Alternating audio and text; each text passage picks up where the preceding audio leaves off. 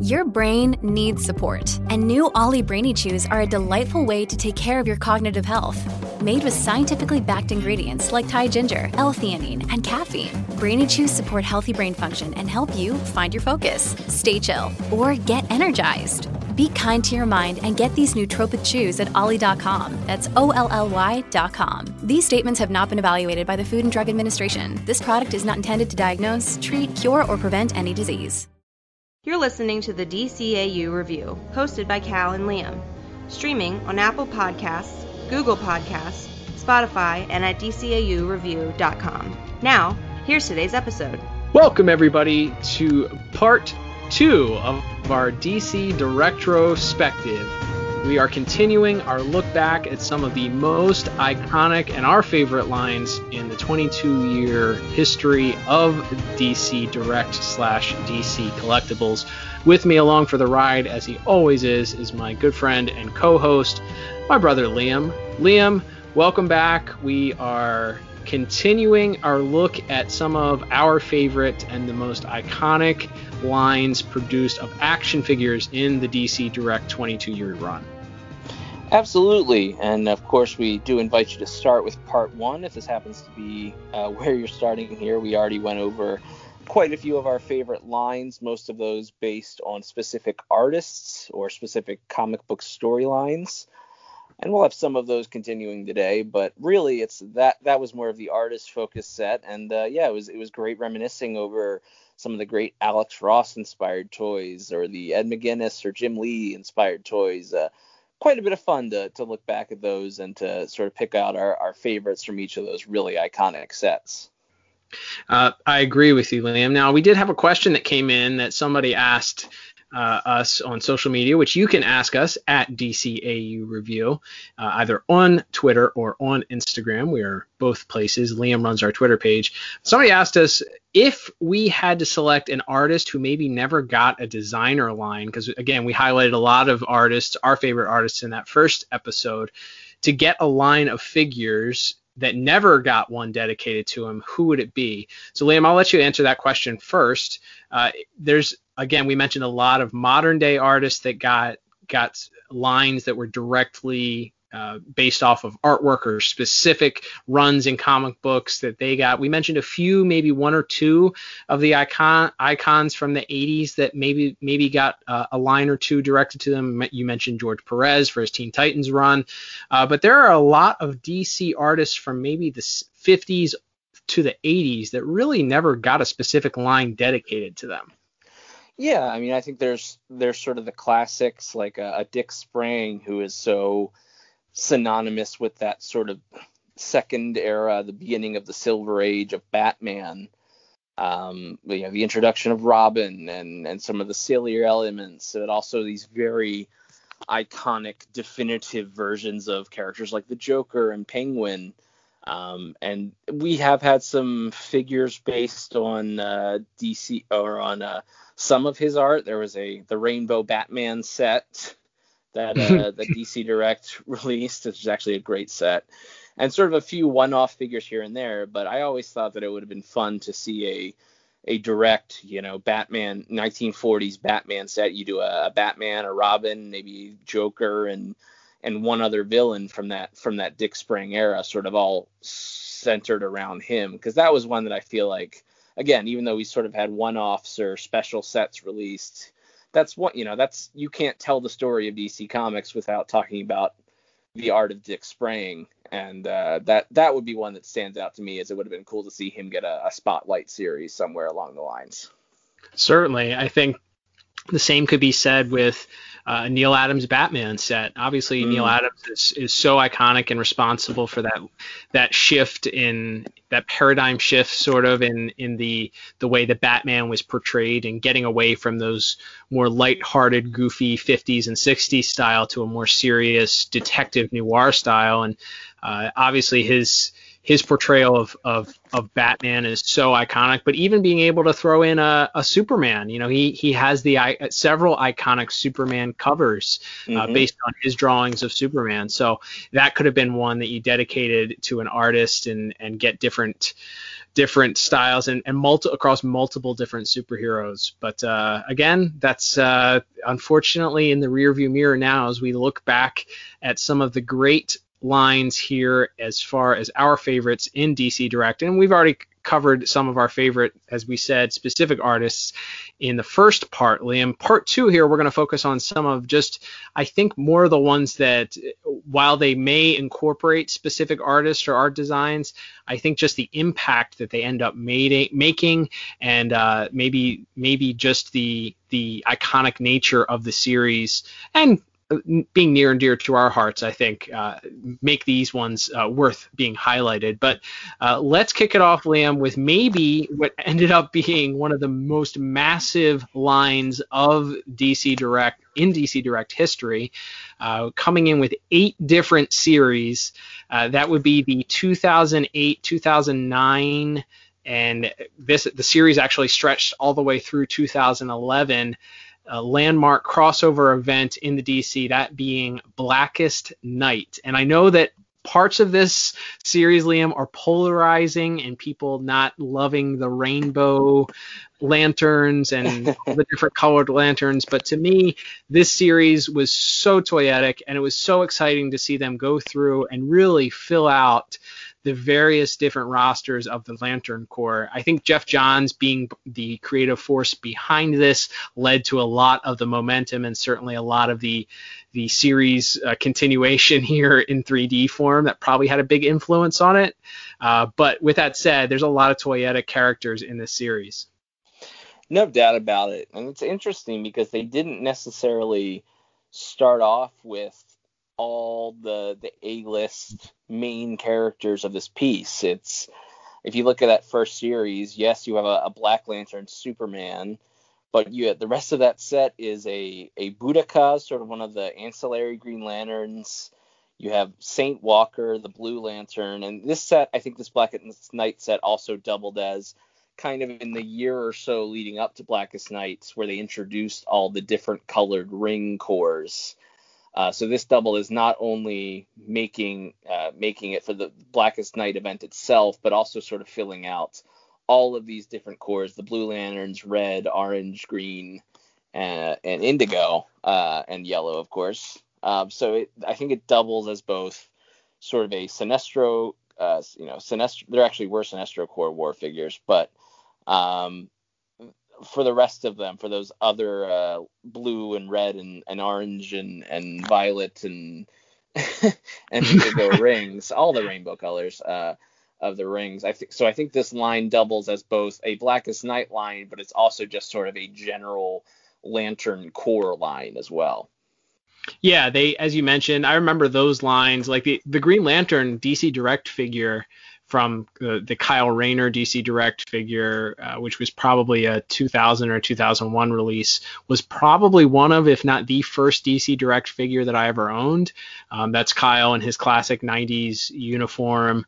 Um, mm-hmm. Came with a came with a power battery and uh, wasn't a, a stunning figure overall, but it was cool to have that figure in that style. Yes, we had a Total Justice version of Kyle, uh, yes. from the Hasbro line or the the Kenner line from the from the late late 90s. But this was a you know six and a half or seven inch tall uh, very true to the artwork style. So f- every time that there was a new lantern that was released, it's like, oh, I get to fill out the I get to fill out the roster a little bit. And yes, it maybe wasn't wasn't the same art style or the same artist that designed them, but they sort of all fit together. I can remember when the Kilowog figure got released, and that's another figure that's just massive, a yes. heavy, heavy figure. You could kill a man. Uh, you know, somebody breaks into your house, go for the Kilowog figure, and you, you whack somebody over the head with that and kill them. Like it's it's a heavy piece of plastic, uh, but it's another one of those unique characters that had never been made before in in figure form that you finally get in 3D. You're like, yes, I can put him on my shelf now with my Kyle Rayner, and you know this at that time, of course, they started making that was the time during uh, Hal Jordan was the Spectre at that time. So you had a Hal Jordan Spectre. You mm-hmm.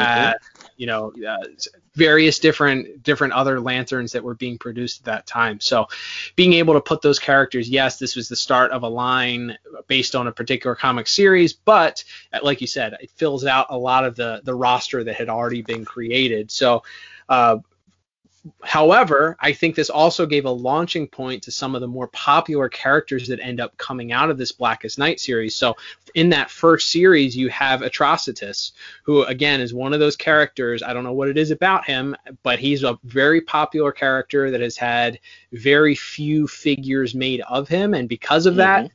He's a very expensive figure to try and obtain. Uh, this figure, and the, as well as the the DC, uh, the Mattel Signature series, which was sort of a sister series to the DC Universe Classics figures, uh, is a very difficult, expensive figure to purchase if you're trying to get it nowadays. Uh, but it it the I think the design work leads leads to this looking looking fantastic. They did a did sort of metallic sheen to the armor on the the Red Lantern from this series. It stands out. It's a great figure. Uh, Saint Walker, another unique looking character. It looks cool sitting on your shelf. Mm-hmm. Um, you know, maybe I would have changed the pose a little bit because it's a little hard to fit on. A lot of these figures are sort of broad-shouldered, uh, so it's hard to fit a lot of them on, on a shelf. But uh, yeah, filling out, filling out, being able to fill out the different Corps members and the different members that are featured in this comic series. Say what you want about the series itself, whether you liked it or you didn't. Being able to go and buy a character that fills out sort of an, an army, as it were, a, a Corps builder, as you as it were, is always an awesome way to keep a series going, which is probably why this thing went eight eight different series. Yeah, definitely. And in some some ways, it was sort of a modernized, sort of current look update for a few characters. I mean, the John Stewart look in in the comics hasn't really changed all that much. Right. But to get sort of a more modern, uh, other than the Ed McGuinness one, I don't know that we had sort of a regular modern uh, John Stewart figure at that point. So it was cool to have him in there. You got the at that point modern Kyle Rayner, suit later on in the line, which sort of featured. It was sort of an amalgam of some of his different looks, where he, he had he had the white gloves, sort of of the Hal Jordan suit. He had the sort of the old school Kyle Rayner mask, but then he also had a sort of a more traditional look to the rest of the suit. So getting you know that figure made, I thought was was cool because uh, Kyle Rayner in all of his various looks uh, he's one of the more uh, uh, toyetic, as we like to say, uh, uh, comic book characters as far as changing up his look pretty regularly over the last uh, you know 25 to 30 years. He's been he's he's almost been around now, and every look is is just immediately like that's gonna make a cool action figure. And this, yeah. this version, this version of Kyle is, is, is, to me one of the standouts of these early series, especially he came in the series four in 2010. Uh, that that Kyle stands out to me as sort of at the time a very modern take on him, and it, it fits really well. Yeah, you talk about toyetic figures also. Um, I think this is another character that has not had a lot of action figures made, yet is a very toyetic and popular character. That being Larfleeze, of course, mm-hmm. being the only of the uh, the only member of the Orange Lantern Corps, uh, because because of its uh, its emotion being avarice or gluttony or however you want to put it. It's uh, very selfish. So you get uh, you get the only the sole member of the Orange Lantern Corps. Well, at least until we get some of the the additional members added on in, in the later series. But uh, the Larfleeze figure, I think to me, is maybe the best figure in the entire set. The way that he, the way that the, they translated his look to action figure form, the way that he can kind of hold uh, his his uh, his lantern and in a very possessive way lends to the character's attitude. Very very cool to sit it on a shelf and and uh, translate very well. But as as you mentioned, Liam, toyetic is the name of the game, and the entire sort of Black Hands army of, or what we would later find out is Nekron's army of zombified superheroes, which are the Black Lanterns, which of course every week that you read the issue or, or every I guess it was every week or every couple weeks that you read the, the latest issue of yeah. Blackest Night. You were kind of waiting to see who the next zombified superhero would appear. And so many of these superheroes that had t- been turned into these mindless zombies, which by the way, this came out again end of end of uh, 2008, 2009. Zombies all the rage, really hitting the height of zombie mania here in the yes. US. So uh, nothing nothing bigger than zombie versions of different characters. So you get you get many many iterations. As we said, you started out in series one, you had Earth Two Superman. um, going through, you have Aquaman, uh, you end up with a Flash, you end up with Firestorm, Deadman, Hawkman. You even, of course, get the Black Lantern Batman. You get Black Lantern Hawkgirl. Hal Jordan eventually uh, makes the ranks also, and then you have uh, another Superman, a Terra from the Teen Titans era with the with the Guardian Scar, and then you have a, a, Black Lantern Flash as well. So you really fill out the roster there. I think you eventually get a Black Lantern Wonder Woman too. So you, you go through there and you have the sort of zombified or some of them these more skeletal, uh, flesh rotting versions mm-hmm. of characters, and uh, those really stand out and make a great addition to any any collection shelf just because they look really cool. Yeah, the hawks especially, I think, because they have they have the wings, but they they don't have any feathers on them, so there's sort of these barren skeletal wings on their backs. Both Hawkman and Hawkgirl got figures in these sets, and yeah, the, they really stand out to me. All of them uh, look look quite good uh, as far as yeah filling out that that zombie roster, and of course. One of the other iconic moments of this set is that all of the Lantern Corps, in sort of an, an attempt to further combat these Black Lanterns, make new sort of temporary recruits.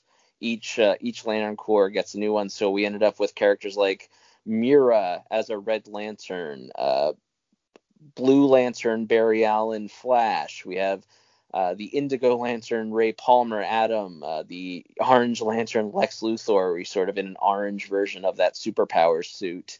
And to me, the the most iconic version of all of these, the Sinestro Corps member Jonathan Crane's Scarecrow, which is just one of those things where like as soon as you hear that idea of like of Scarecrow getting the yellow ring based on fear, you're like, how did it take them until 2009 to think of that idea?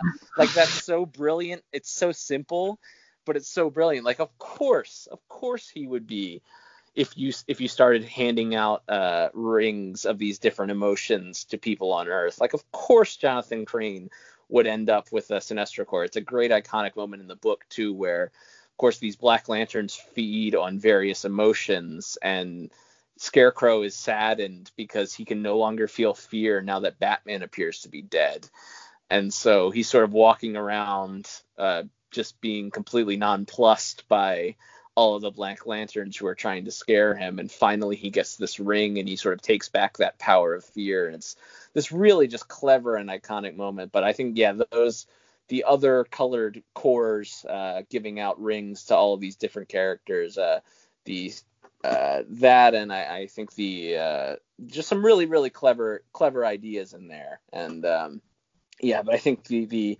Sinestro Corps Scarecrow stands out to me especially.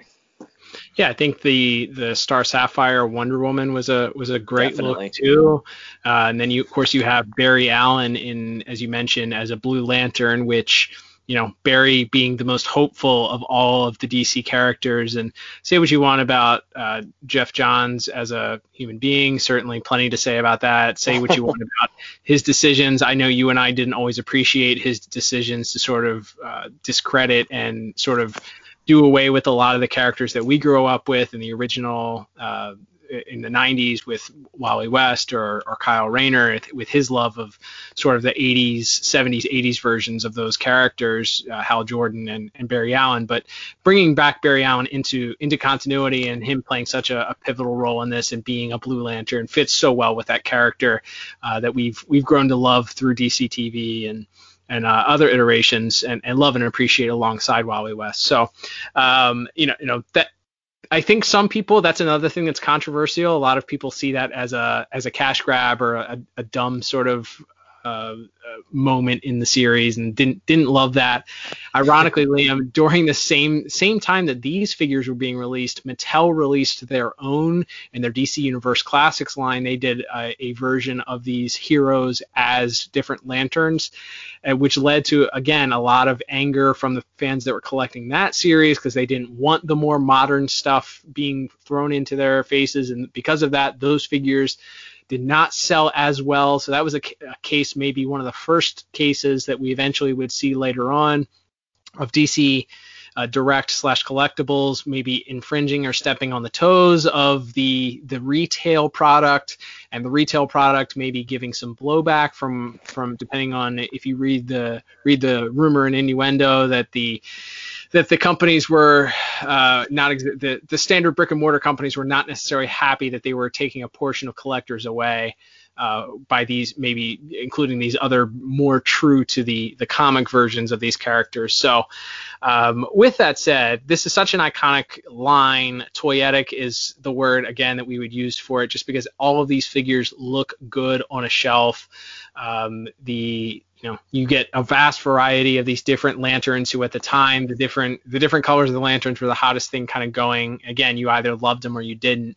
But those that loved them couldn't get enough. Personally i loved it. I couldn't get enough that you know i wanted more people being added on. Later on they did a couple box sets to get some of the the additional Corps members from the from the blue lantern corps the indigo corps incorporated. So it was cool to be able to get some of those other characters uh, in there and filling out sort of your black lantern roster there with with a with a Nekron figure that that looks just man just so cool. Um, yeah. yeah. So so these figures look great on a shelf. I think we've highlighted the the standouts as as the ones that look great. I have two shelves uh, completely dedicated to this line just because I loved it so much. I've added a couple of the additional pieces. I'm missing probably two or three from the from the box sets that were later later produced. There's a Black Lantern Blue Beetle that uh, was in a box set that I don't have. That's an expensive figure to come by, but I'm happy to say that I have most of these these figures on my shelf. But uh, yeah, just a just a, a cool line and one that was that I think perfectly encapsulates that 2008 to 2011 era of of DC Comics.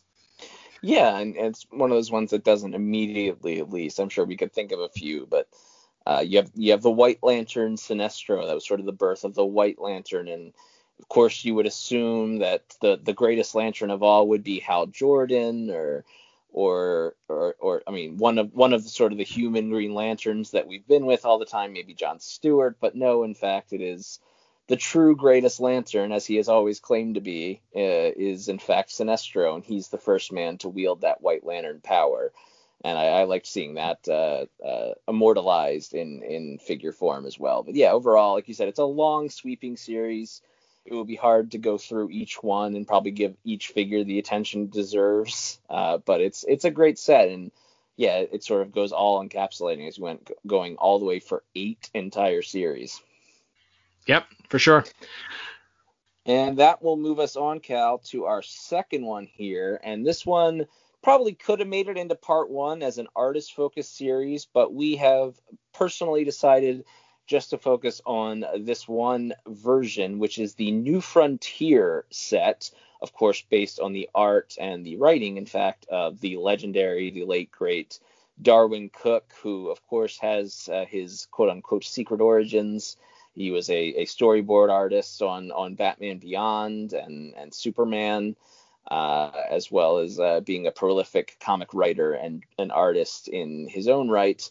But it was really it was this new frontier series, this idea of telling a story about how you know within the world of DC Comics how we graduated from the sort of World War era uh, Justice Society, the old timers, into this silver age of of, of heroism, uh, and sort of this connecting story of, uh, of of it all taking place and and focusing it around all of these various characters. And you you maybe wish this line could have been bigger just because of the giant wealth of characters he uses or who appear for an issue or two, but uh, or just for a few panels maybe, but uh, we do have these two new Frontier sets that uh, debuted in 2006 and 2007. Series 1 had Superman, uh, Hal Jordan's Green Lantern, Blackhawk, Wonder Woman, and Green Arrow. And then that was followed up by a second set with Batman, The Flash, Martian Manhunter, and Dr. Fate.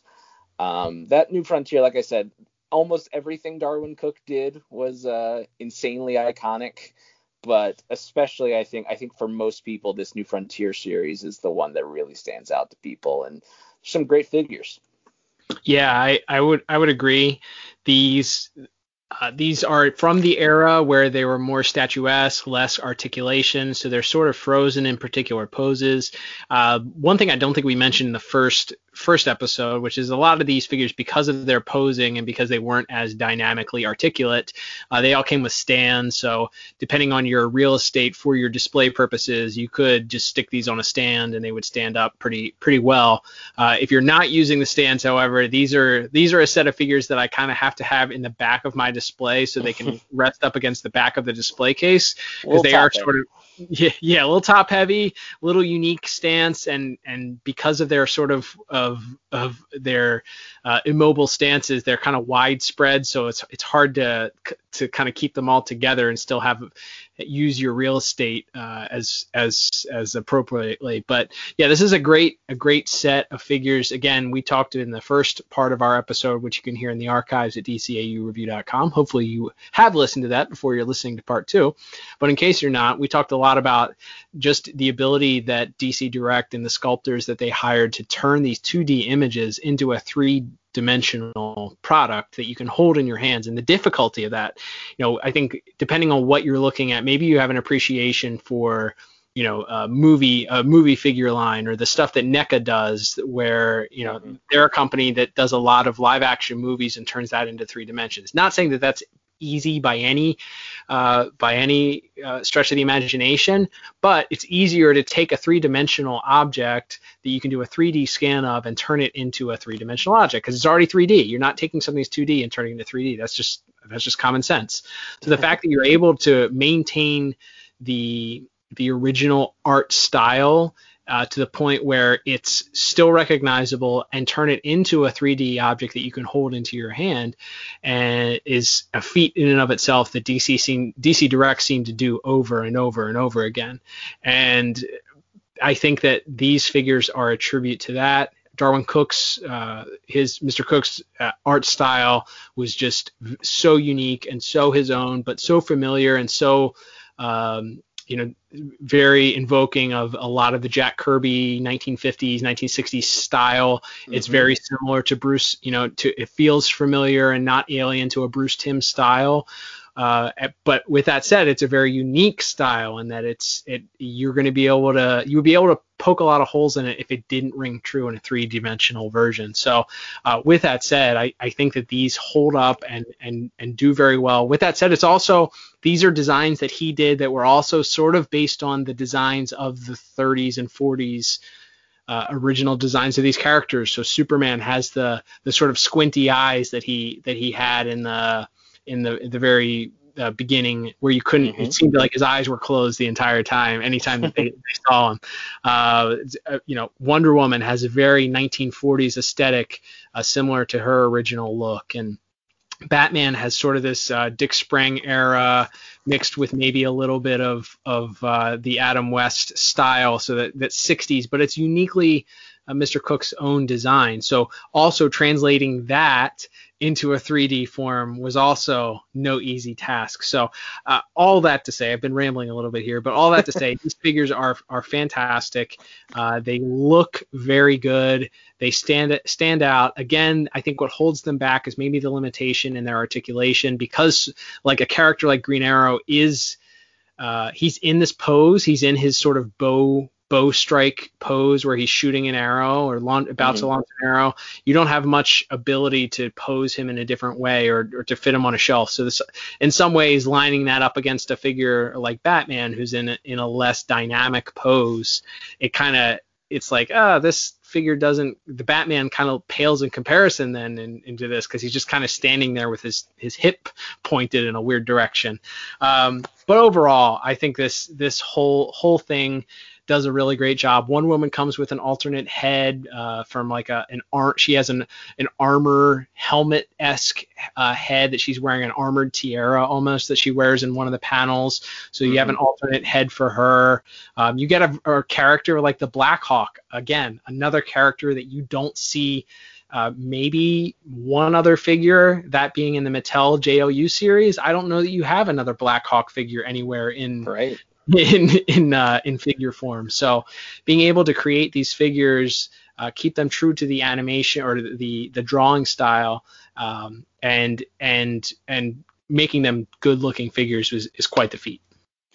Yeah, and as you mentioned, it's, it's sort of a marriage of a, a Bruce Timm style, a Jack Kirby style, a Dick Sprang style, while still making it uh, making it all your own. I'm sure it seems on a surface level, uh, much in the same way that I think a lot of those art styles they it seems so simple to replicate, but there's just these you know these little flourishes or the way way certain people were drawn or that uh that makes it uniquely his own. And yeah, it's recreated. You do wish, I think, or at least I certainly do um, we talked on the, on our last episode on part one about uh, the ideas of of you know fantasy picking more figures to talk about, and we might do a little bit of that later. But you do wish it was a bigger line, just because there's so many characters that show up in that movie, at least for a scene or two, and certainly towards the end there, as sort of we enter the the climax as as the new you know the new age of heroes has sort of arrived, and you, see all these beautiful splash pages that he drew of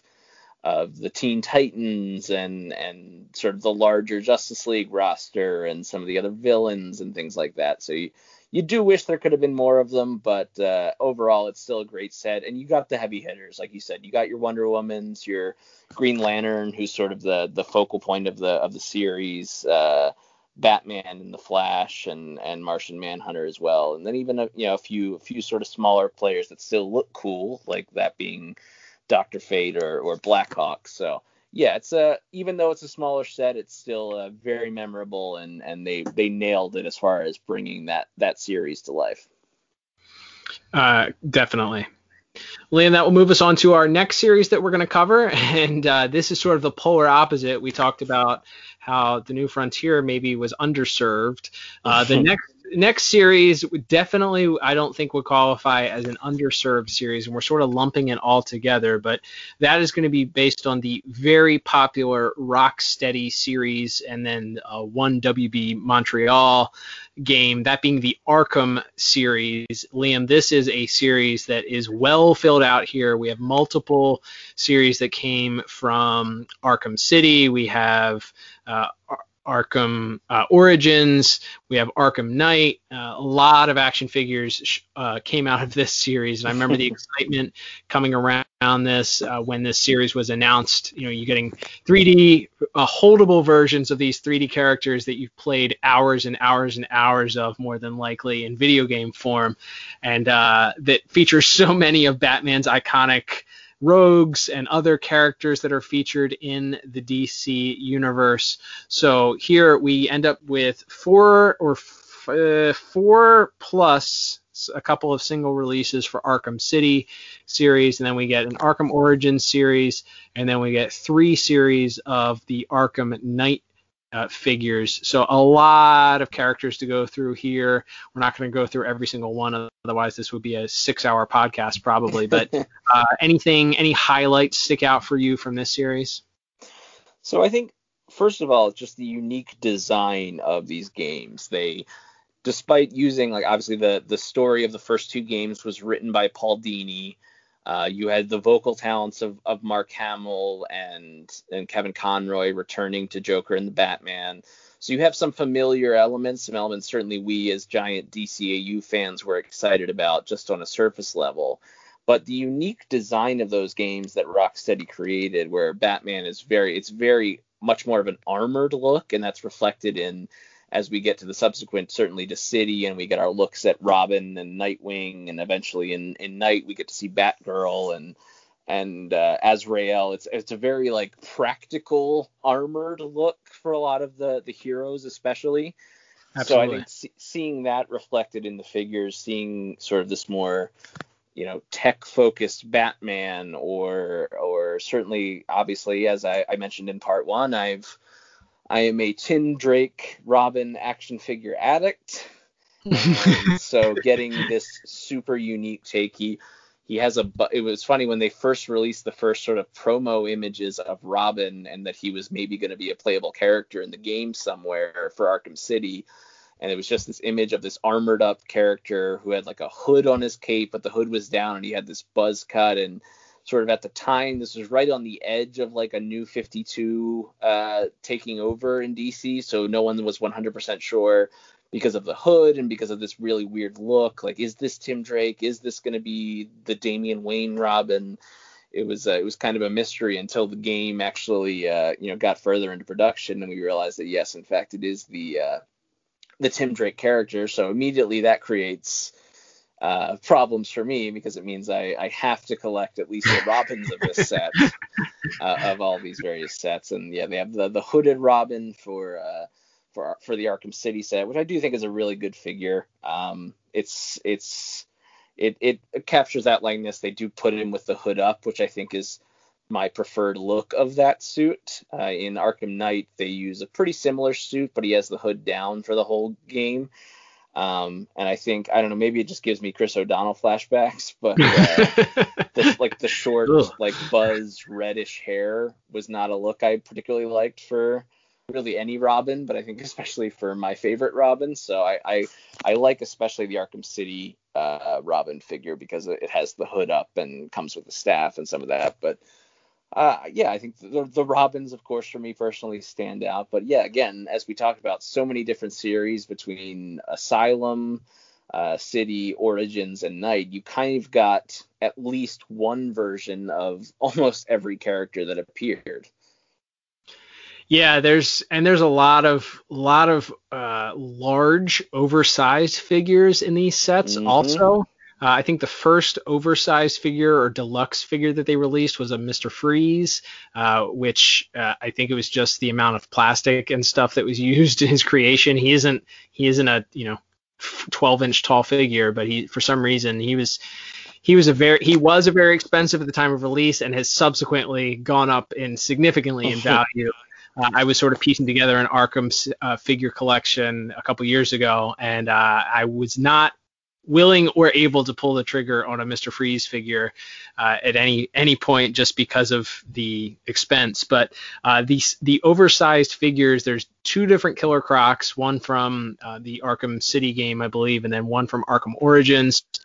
There is Bane, who, if you've played the game, is just an enormous like caricature uh, with all these tubes and wires sticking out of his head and and back for the venom uh, venom deposits. And it's just very a very unique looking figure. Uh, again takes up a lot of real estate on your display shelf. And then the probably the largest figure to date that they've created is the the sort of ultimate final boss venom venomized joker who is just again a massive figure and uh, I'm I'm fortunate to have as a part of my collection. But I've thought several times about uh, parting with him just because he's so massive, and while it's a very impressive figure, he takes up so much real estate in a in a display case that it's it's almost annoying at times. It's cool to look at, but at the same time takes up a lot of real estate where I could display some other things. But they, I appreciate the fact that they not only went with your standard figures and, and invested in a lot of the character roster, but then you also have some of these other ones that are,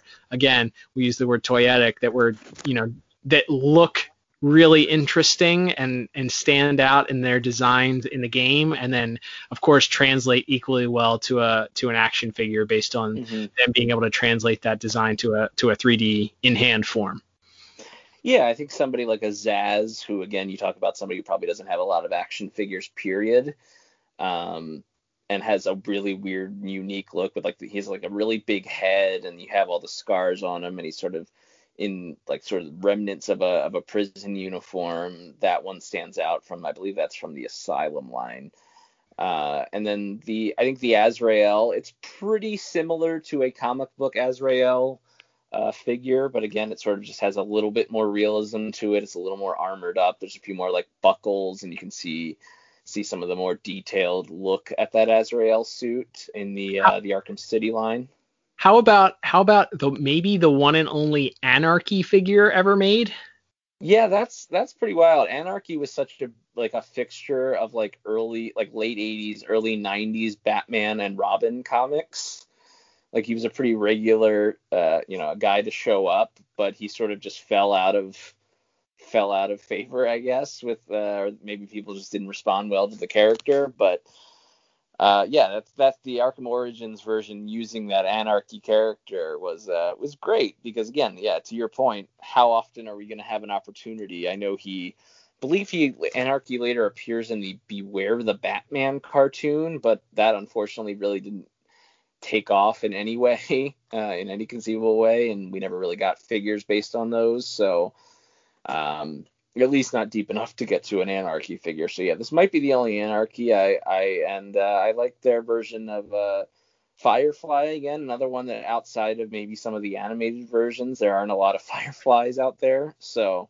seeing that or the Arkham Origins versions of, uh, of Deadshot or or uh, an Arkham version of of this Deathstroke character is uh yeah it was pretty cool to see some of those those strange ones or even the the Arkham City hallucination sequence where he's been taken over where Batman's been taken over by the Mad Hatter and he has this weird like rabbit mask on. yeah, uh, I mean that that speaks, I think, to the depth of this line. Also, the fact that you're making a rabbit hallucination Batman.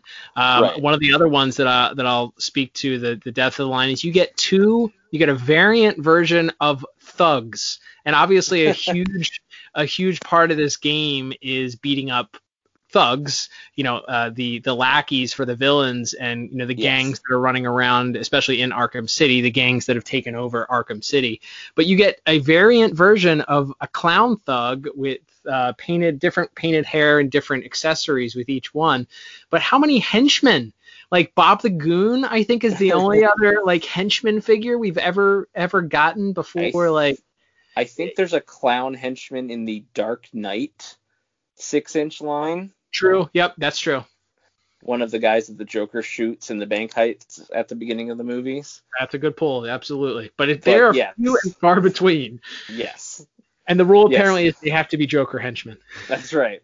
They have to at least be somewhat clown based to get a figure made. But yeah, there's a you know, huge Clayface figure from wrapping up that city set. That's sort of the climax of that game is Batman fighting Clayface in a movie theater. Um, so seeing seeing another another big figure there get his line, and then yeah, getting into the Knight line.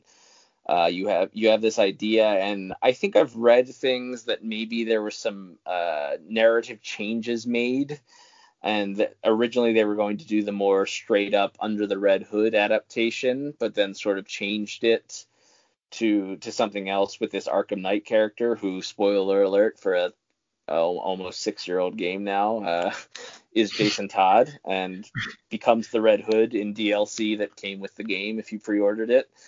Uh, after uh, set set after the game, but uh, so you have this, you have Batman, the Arkham Knight, you have Scarecrow, who's sort of the main big bad of the whole game, which is interesting because Scarecrow was like a super memorable sequence in the Asylum game where Batman has these terrible hallucinations, and then he's not in Arkham City at all. And I think that surprised people because I think, especially once he's appeared in the Nolan Batman movies, I think once you get beyond the Jokers and Penguins, he's he's kind of right up there on that like B tier of Batman villains. And so to go an mm-hmm. entire game without him, but then to have him sort of come back to be the focal point of this third game and have him be, uh, I love the look they gave him, whereas the mask is sort of torn, and you can see that he's like sort of disfigured, uh, partially due to perhaps uh, uh, Croc getting hold of him in Asylum.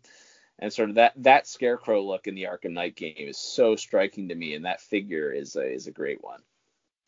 I think I think both of the the both of the looks that they gave him, the, the one from I guess it's I guess it's City or Asylum, I don't remember. Asylum. But it's okay from Asylum. That look, I think, maybe the most iconic redesign of a of a villain. Like a, a, lot of the a lot of the designs that they used in the in the games, there wasn't anything super special about them. It's just you know more more of the same basically, with the exception of you know making maybe exaggerating certain characteristics like they did with Bane. But for me, with with that Scarecrow redesign, to me that was an improvement over a lot of the stuff. He has the gas mask design originally, mm-hmm. where it's sort of you know, he's got this gas mask with a hood and he's walking around like he's in his bare feet. Like just like he looks like an insane person dressed up as a scarecrow, but it's also yes. creepy. It, it's very yeah, creepy. The, the, the Freddy Krueger needles, uh, syringes yeah. on his hands.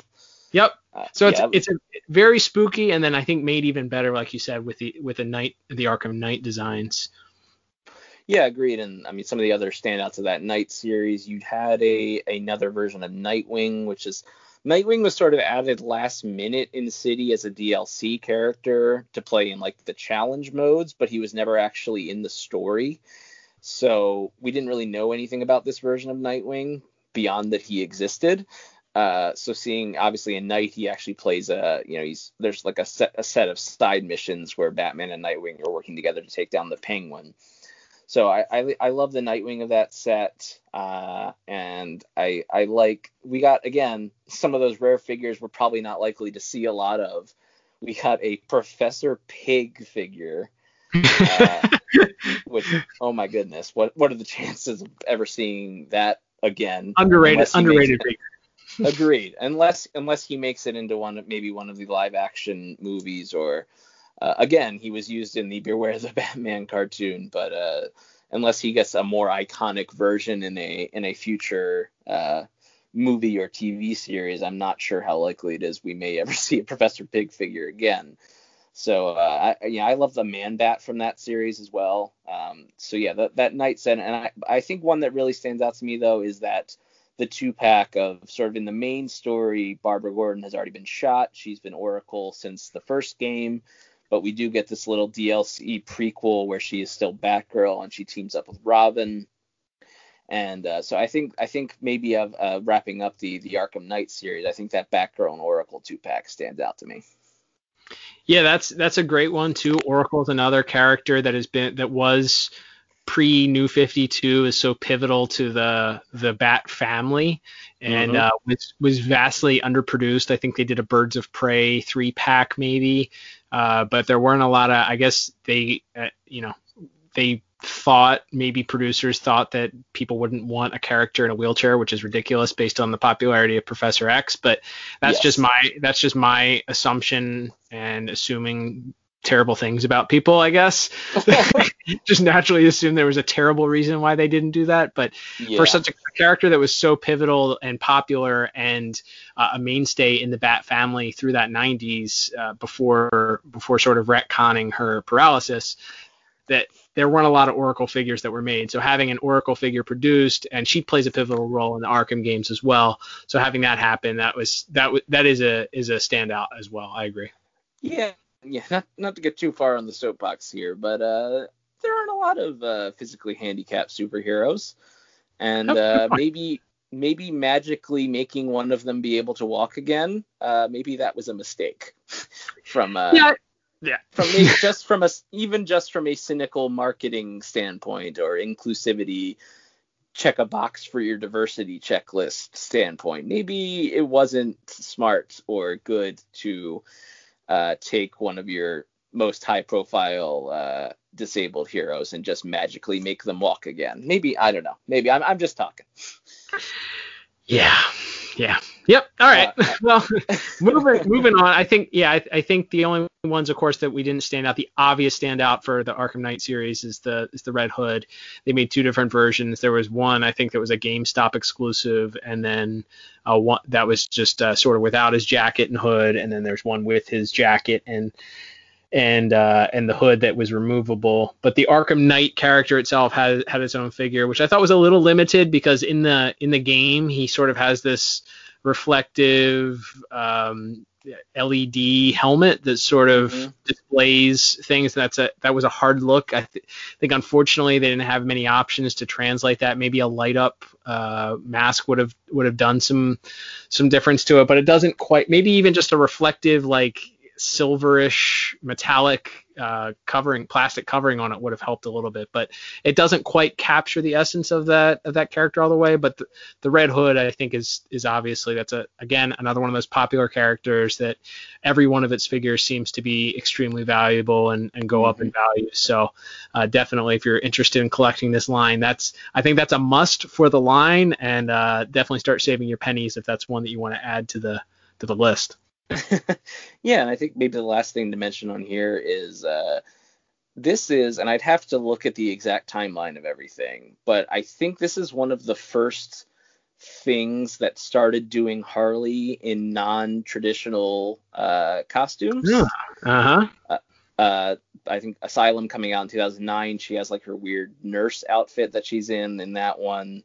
Uh, she has like a biker motif in Arkham City, and then she sort of has uh, she kind of goes similarly back to the the outfit from the first one, but without the nurse's hat and without the the domino mask in uh, in Arkham Knight. So they came up with three very unique uh, Harley looks that weren't. Uh, we do eventually get, and there was of course a figure made of her in the classic Jester look that, that comes from that Batgirl DLC but uh, yeah, they they kind of were were sort of a little bit of groundbreakers now. Now I think it's pretty common to see, as we t- we talked about in part one, you know, the current uh, the, uh, whether the Birds of Prey movie that just came out or the Suicide Squad, which is coming out next year. It's kind of not so outlandish anymore to see so many different Harley looks, or certainly if you've read the books over the years. But uh, you know, this was sort of a, at the time I think was kind of breaking new ground of, of giving her a lot of different looks. Kind of, I mean, it changed literally from game to game. All right, Cal. Well, that will begin to wrap us up for part two of our DC retrospective. There will, in fact, be a part three coming soon, focused solely on a single line or a single uh, artist's rendition through various lines. Uh, those, of course, being the the namesake of this podcast, the DCAU lines. Quite a few to talk about there. But before we wrapped up this second part here, we thought it would be fun to uh, to do a fun little exercises. One would be out of these other DC Direct lines, uh, some honorable mentions that maybe didn't make our list, that maybe we didn't uh, have enough to go on for in great detail, but some honorable mentions of DC Direct lines that we uh, that we still love uh, from over the years, Cal. Yeah, I mean, we truly could. I mean, we've spent a long time talking about this. Enough. We're gonna have enough content here to spread over three episodes, as we learned as we were recording here.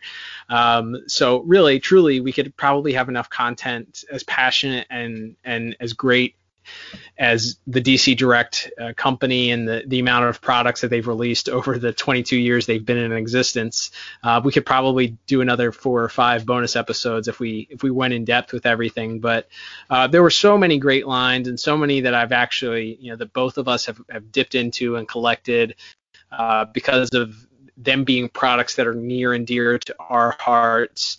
Um, and I would say say one that I love that I felt like they did a great job of exploring and really took advantage of the fact that um, that they had the ability to to create so many characters would be the DC TV line, Liam, and that starting out with the Arrow verse, and of course Stephen Amell's iconic portrayal of Arrow offshoots and spin-off series, The Flash, and uh, Grant Gustin's um, uh, version of, of, Barry Allen, and then uh, the, the, Legends of Tomorrow, and getting a, a, uh, a, an Atom figure and a Black Canary figure, and uh, so many different characters that maybe we wouldn't get uh, Arsenal, uh, mm-hmm. you know, slash Speedy. You know, we get get various versions, and then a Carol Danvers, uh, uh you know, version of Melissa Benoist Supergirl figure, and a and, and the list goes on and on and on. But uh, they did a really really great job, and, and maybe didn't didn't nail the likenesses uh, the, every single time. Uh, but I, I, think did a, a, great job of really filling out uh, something that when you see it on TV, it's one of those things you're like, man, I wish I had an action figure from this set. As a collector, you're like, man, that would look great as an action figure. And the fact that they were able to sort of go uh, shows deep, roster deep, uh, heroes, villains, um, it, they did a really, really great job. So I, I think that deserves some kudos.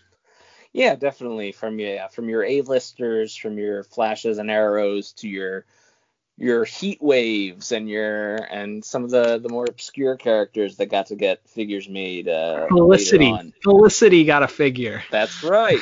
Uh, uh, yeah so that's that's so that's so great that they were able to kind of uh, run the gambit there on some of the bigger names of the series some of the top villains like reverse flash but also work in kind of some of the, the, the lesser used or lesser known characters. And certainly like that that arsenal that's maybe my favorite live action superhero suit of anything.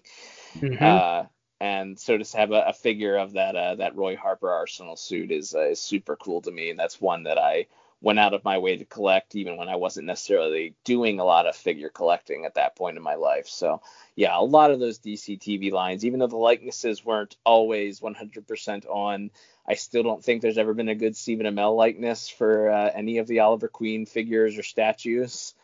But uh, yeah. yeah, still still a great little line there. Agreed. And from there, I will jump to one of my honorable mentions, Cal. Speaking of DC television series, uh, I'm going to go with the Smallville line. Um, so there were two.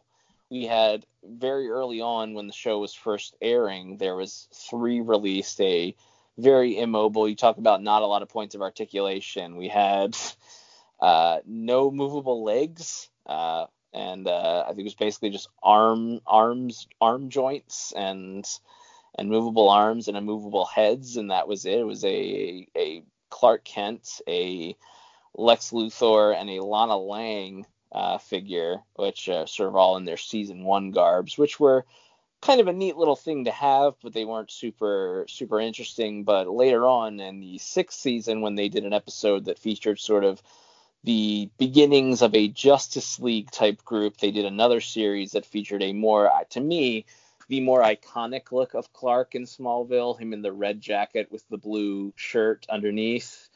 Uh, as well as rounding out that uh, that Justice League of, of Green Arrow, uh, Impulse, Cyborg, and Aquaman. So uh, some not never we never got like a full on Smallville set. A lot of villains that I would have liked to have seen them make, or or certainly maybe even you know smaller characters like the Kents or Lionel Luthor or people like that. But still, uh, still cool that we got some Smallville figures. You know, I I always want to hold on to Smallville. yes, yes, indeed. Yeah, would have been would have been great to fill out that roster again. Uh, even maybe later on when they were doing DC TV stuff, you know, maybe do later on versions that I don't I don't know what rights and and stuff they have to certain character likenesses and how long they do, mm-hmm. but would have been would have been cool to see them in the DC collectibles era sort of fill out some of that roster. But uh, alas, you can hold on to that which was already designed and created. And, and, those figures are worth an investment also too. Those are those are not easy to come by and are not uh, are not inexpensive figures. So uh, if you see those for a good deal, pick up those Smallville figures. Uh, Liam, another honorable mention that I would throw out there would be the the first appearance line. Uh, I thought this was a unique unique line, one that uh, was a unique idea. You get all these iterations. We mentioned how there were some artists that maybe were robbed of artist specific lines, but uh, there were were times where they got their their art highlighted. Uh, I remember from that line, you you have a very a vast array of different uh, different artist features, all the way from from uh, the Jerry Siegel and Joe Shuster original design of Superman and the Bob Kane at the time only credited to Bob Kane, of course, you know Bob Kane and Bill Finger design of Batman in their first appearances, but you also had some more unique figures in their first appearances. You get a Nightwing, the the sort of George Perez disco tech era popped collar uh, Nightwing figure. You get uh, you get yes. Robin from from the Dick Sprang era. You do get a uh, you you actually have a Batgirl, one of the few again one of the few Cassandra uh, Cassandra Cain figures that were produced. Uh, gets a gets her own figure. But I thought this was a unique line because it comes with a stand. Uh, the packaging was done really really well, something that you could keep mint in the package if you liked, or you could you could break it out of it and and stand have it stand on its own. But uh, this was a unique series that uh, while it incorporated some of those golden age designs, I, I felt like uh, could have been expanded upon to include a few more things, uh, maybe more modern debuts like they did with uh, Cassandra Cain Batgirl, and include a few more uh, more recent characters. But I, I thought it was a nice little series. Yeah, it's a it's a cool little thing. I, I love that Wonder Woman, especially that uh, that, that Sensation Comics uh, Wonder Woman is. Uh, I, I like that one a lot, and I uh, yeah, I think that's a that's a cool little set, and yeah, you you feel like that's one of those ones, as you said, that could have gone on forever, and uh, you know mixed in some more some more modern characters from the from the 80s or 90s or even into the 2000s, but uh, yeah, still still a, a, cool novel idea and a, and a way to, as you said, kind of get some some classic likenesses of these characters that maybe weren't going to get their own artist series. And from there, Cal, I will move us on to my final honorable mention, which is going to be the Knightfall line, this is not a big line. And uh, speaking of a line that you feel like again could have gone forever, based on how many characters appear throughout this uh, this Knightfall series. Yep. Um, but there's still some some pretty strong figures. I think uh, there's been been some cool Bane figures over the year, but I don't know if there's a Bane I like the look of as much as I like this Knightfall DC Direct Bane figure. Yeah, you mentioned this could be this could have been a set based on the importance of this this line. The you know it was a tent tent pole line. They did a whole Death of Superman line. Uh, uh, again, maybe could have been fleshed out a little bit more than than the amount of figures they ended up doing for it. But you did a, a whole Death and Return of Superman line uh, and made multiple lines out of that. But this somehow ended up being a single five figure series that never included Bruce Wayne Batman. Um, we never included Robin. Uh, you get Nightwing. Uh, you get uh, one of the versions of the Azrael Batman costumes. Uh, all of which are extremely toyetic, uh, yes. by the way. Uh, you get Bane, and you get a, a somewhat balanced Catwoman version of of of Catwoman but uh, that's about it for that series. And again, with as, as many characters and villains that are used uh, leading up to it, as many as the iconic covers, even if you're so I you know you could have done a whole series of Kelly Jones cover Batman figures based on his yes. iconic art. And I you know if you follow us on Twitter, you know that that's that's something that's near and dear to our hearts, and we have an appreciation for as goofy as those some of those those covers are and unrealistic as they are, there's just something about those covers that are so comfortable and so familiar and so iconic to me. Uh, you could have done a whole line off of that, or or the interior art. Uh, either way, um, yeah, the fact that this only has five five figures created from it, and you know, you're lucky that you got a Bane. I feel like out of it at all. Yes. yeah, they they hit a couple of the big ones, but yeah, not having a red Azrael Batman or as you mentioned, just a traditional Bruce Wayne Batman, much less a, a Robin or a Croc or some of those other villains that are, are kind of important to the the first couple chapters there. That's yeah, that's that's a big missed opportunity. I do love, like I said, I love that Bane and like all the figures they made are pretty nice. I like that Catwoman. I really like. I've always loved that Knightfall Nightwing suit. Um, so seeing that in a, in a more modern figure was cool. Other than the the Kenner release of the uh, of the mid '90s and the Legends of the Dark Knight line, we hadn't gotten a lot of versions of Nightwing in that suit, so it was cool to see that. But yeah, it definitely just feels like a big what if based on how small it ended up being. Absolutely. Well, Liam, I think that we touched on something there that would be an excellent segue to our final uh, final part of this second part of our DC Direct Retrospective, and that is going to be our opportunity to fantasy book one last line of figures from any of the lines that we have covered today. You mentioned it earlier in the episode, so we're gonna we're gonna have the opportunity to take one of the lines that we've discussed here, whether it's from the Arkham Arkham series, maybe one of our honorable mentions here. That's all fair game, or any of the ones that we covered in our first episode, and say, all right we're going to take these four characters because that's ten, tended to be what DC Direct did more than not, which is release a series of four. And these are the four figures that we we would see if we had power and we were able to say, this is one final line that DC Direct is going to go out on top with. They're going to do these four figures from this specific line. And I will turn it over to you first, Liam, uh, to to hit uh, a, a series of four. Okay, so I am going to choose from one that we actually talked about in this episode here, part two, and that would be the New Frontier line. Um, huh. So many iconic versions of those characters exist. Like I said, some of them just show up near the end in kind of nice splash pages. But there's a few that I wanted that I thought would make a good set. So my four would be I would like a Robin from that set because I am a one note character. Um, I would like.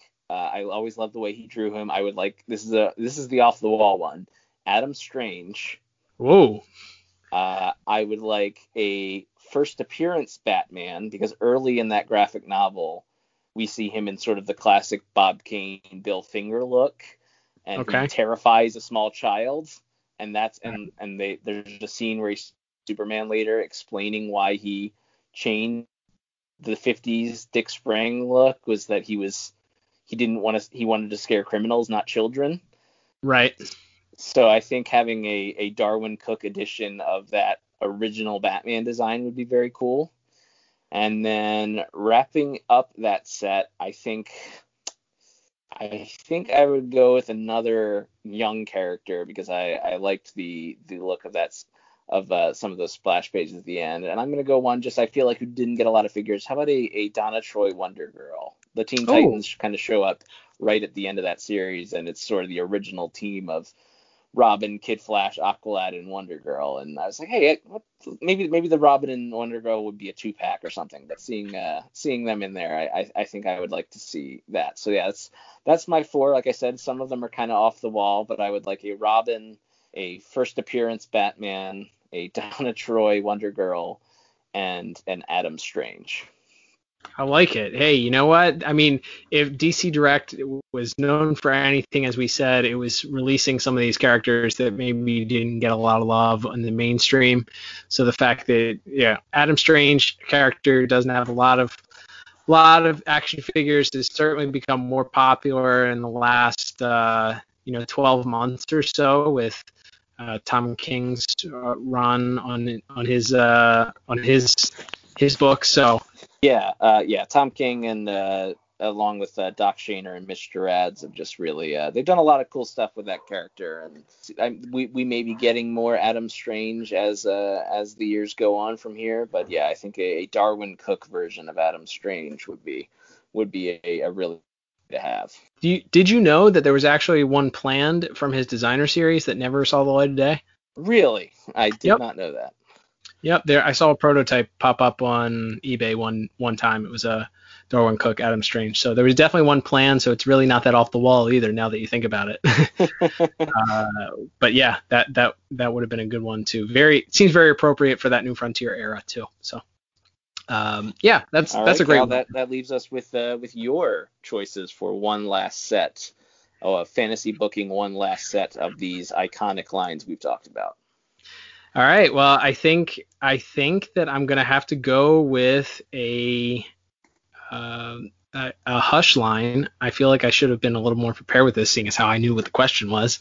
Uh, but if I'm gonna go with a, I'm gonna go with finishing out the Hush line. Uh, so one is going to be Talia al Ghul, who is featured in that storyline, uh, who does not have a lot of figures of her own.